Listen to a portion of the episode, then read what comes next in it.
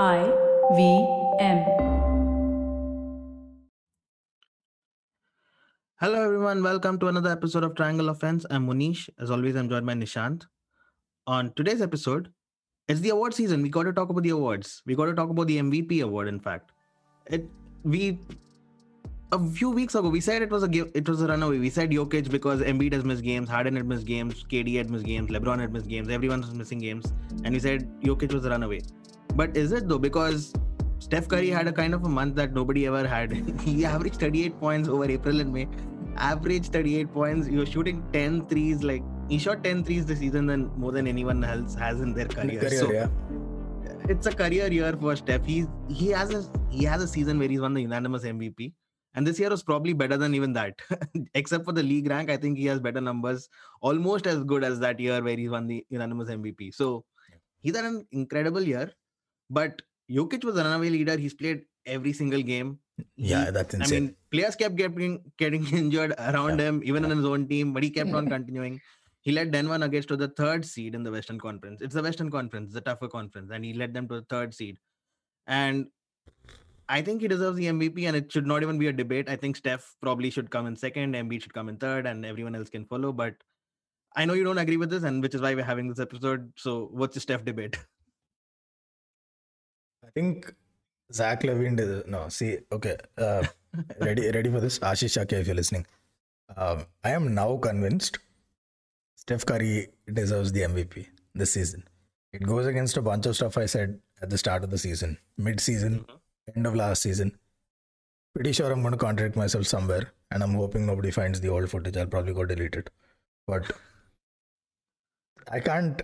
It's it's the most insane run that I've ever seen one man put together in the circumstances that he did it in, surrounded by rack hot garbage.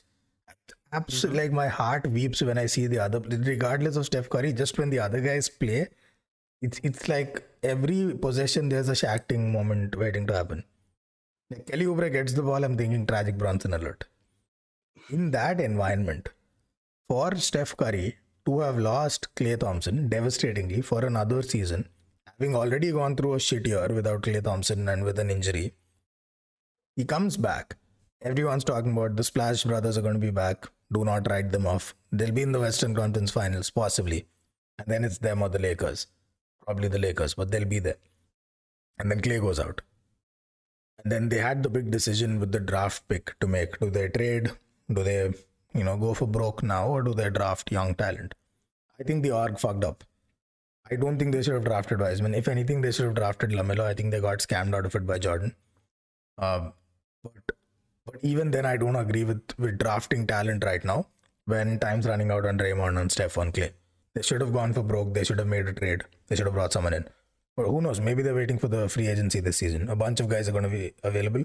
There was a possibility back then that Giannis would be available, but Kawhi could be available. You don't know.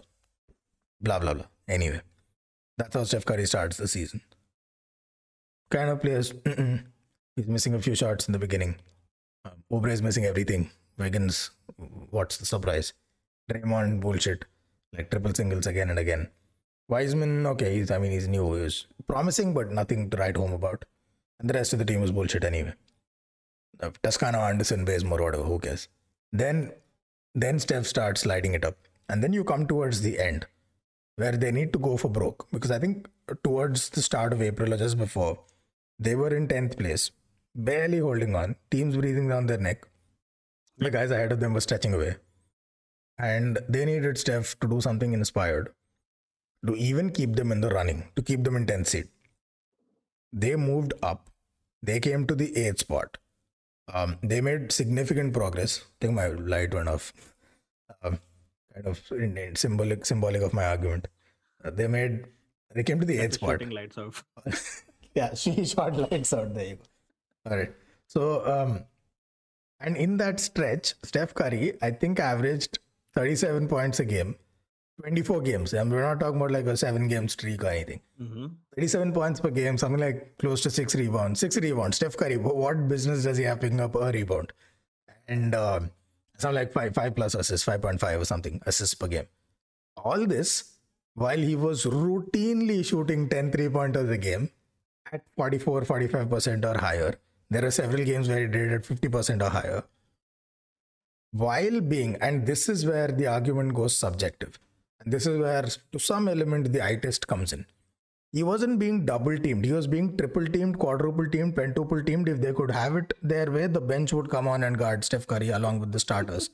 It was ridiculous. I have never, not Kobe, not Jordan, I have never, you take the greatest scorers the game has ever seen, Kevin Durant. I have never seen anyone score the way Steph Curry has on top of scoring in the kind of, under the kind of pressure uh, that he was this season. It's astounding. I'm always a big proponent of giving the MVP to players that do things that you've never seen before. Westbrook, mm-hmm. first time he averaged a triple double. Oscar Robertson kind of did it, but it was ages ago. So he got it. The second time he did it, people were like, "Yeah, we've seen this movie. Show us you can do it in a winning team, and then we'll we'll think about it." Right? I have never seen anyone put together a display like Steph Curry did while carrying his team to the play-in games. Um, the only argument Jokic has over Steph Curry, and I won't listen to PR arguments because again, Jokic is loaded, surrounded by forget forget the quality of teammates. Does Jokic have one player per starting lineup spot without having to play anyone out of position who you would consider legit first teamers in most teams? Yes.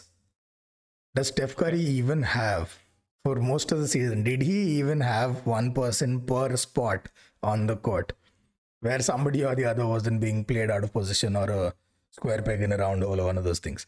Nope. So the only thing Jokic has going for him is league ranking. It has happened way too many times before. I think it's unfair to let that uh, lead the discussion. It's Steve Nash over Kobe all over again. Well, all said and done, I I probably watched like 68 of the 72 Warriors games. So I watched every Steph Curry game, and undoubtedly he's been the most entertaining player ever. Right? I mean, who wouldn't want to watch 10 three pointers in a game? I would, of course, I'd give that. Mm-hmm. But Jokic has been consistent, and it has resulted in wins. He's led. What was the argument against Embiid winning the MVP a few weeks ago. It was that Jokic is a six seed, seven seed, so he wouldn't win it. Sure. Now that six seed, seven seed has lost his second best player in the team, Jamal Murray, and they went 13 and three after their injury. He led the Denver Nuggets over the Clippers, uh, over Portland Trailblazers, over the Lakers, and Excuse they finished me, in third. Hold seed. on. They okay, he, but you conveniently kind of glided over the fact that they added Aaron Gordon somewhere around when they lost a little before. In fact, they lost Jamal Murray.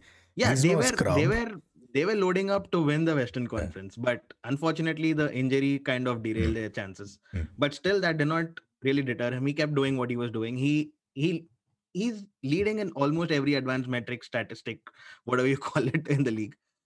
He's he has stat lines that only a handful of people have got with the PER and efficient shooting rate and all of that. Sure. He's averaging 26 points, 10 rebounds, 8 assists, shooting over 40% from three for a center who passes around like that. It's it's never seen before as well. I agree that Steph Curry's records have never been seen before. At the end of the day, he finished an eighth seed. I mean, it counts for something, right? So my yeah. point is that the it's MVP... a close debate. I mean, it's a close battle, no doubt. But I, I would just give it to Jokic, given that he's done this throughout the year. He's played every single game.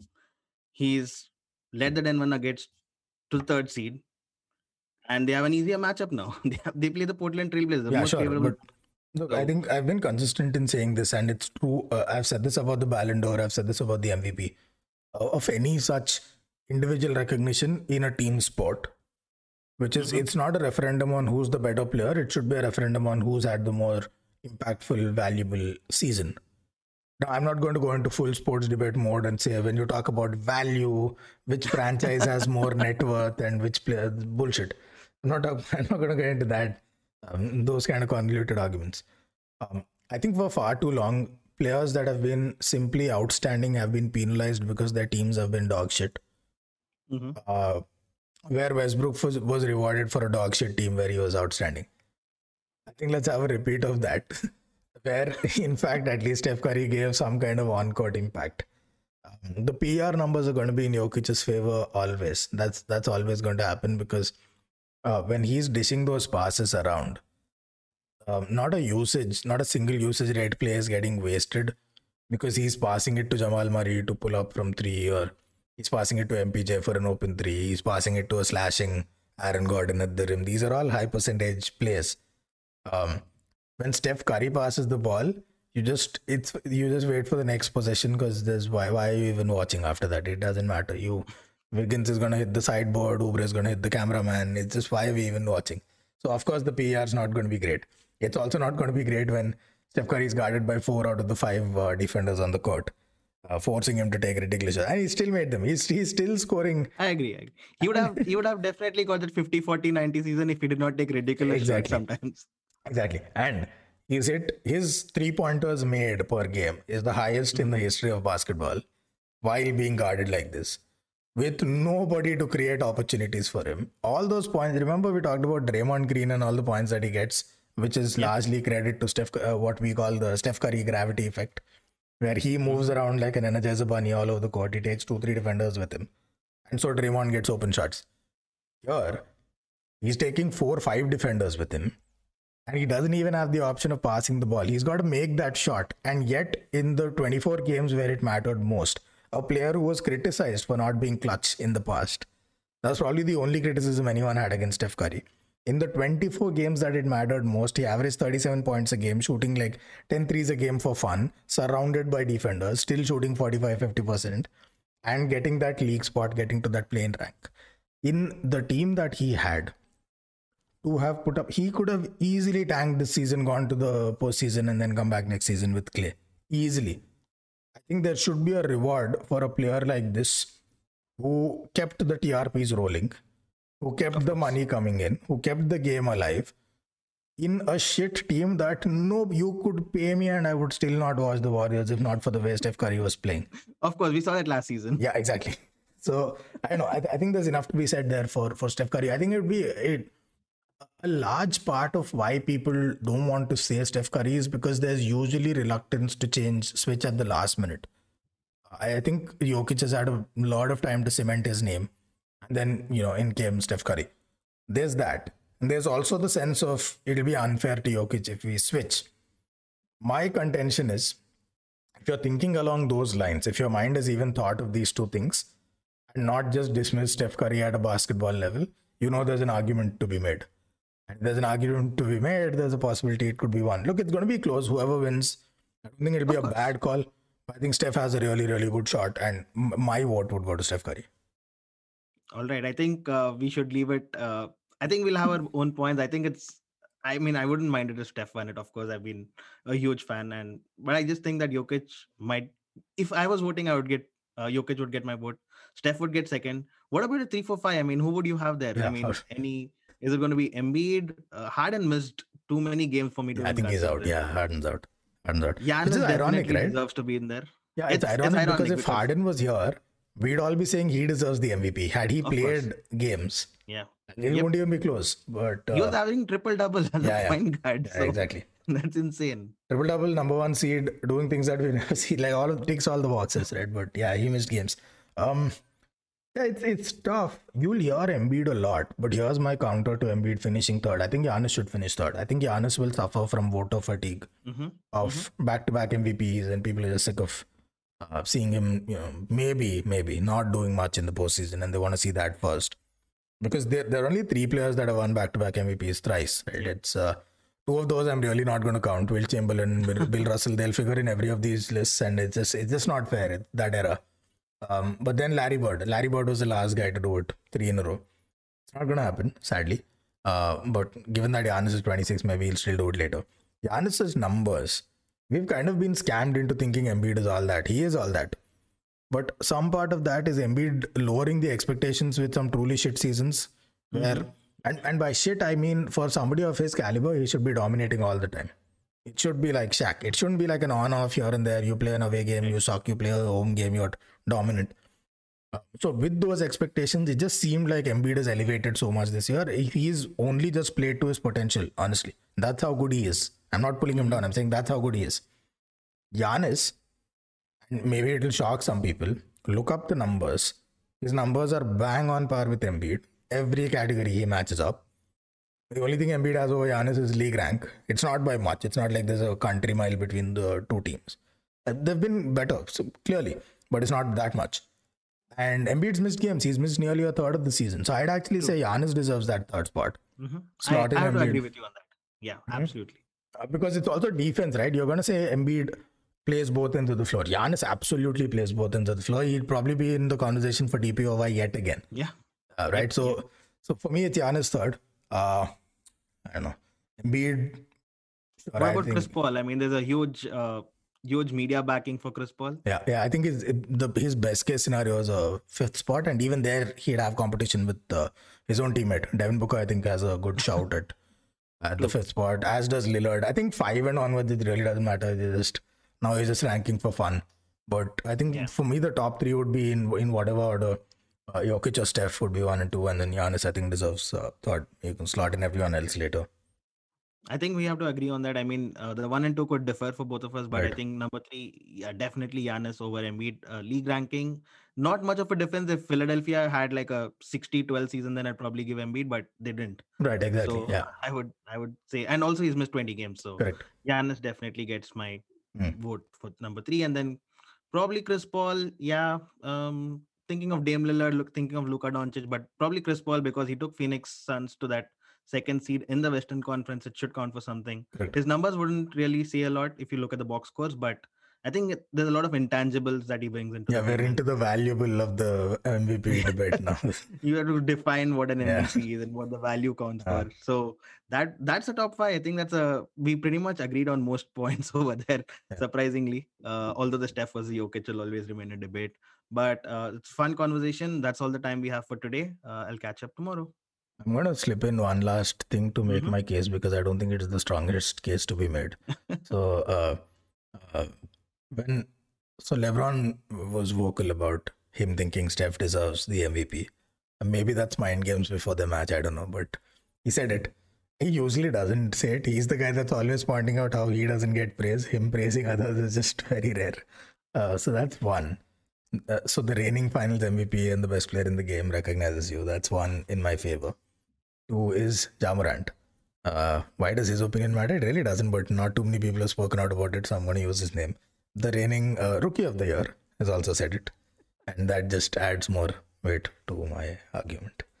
Well, Okay. have it your way. All right, man. all right, bye. I'm going to play the closing out music now so that I kind of let my argument be the last, and boom. All right, see you. See you.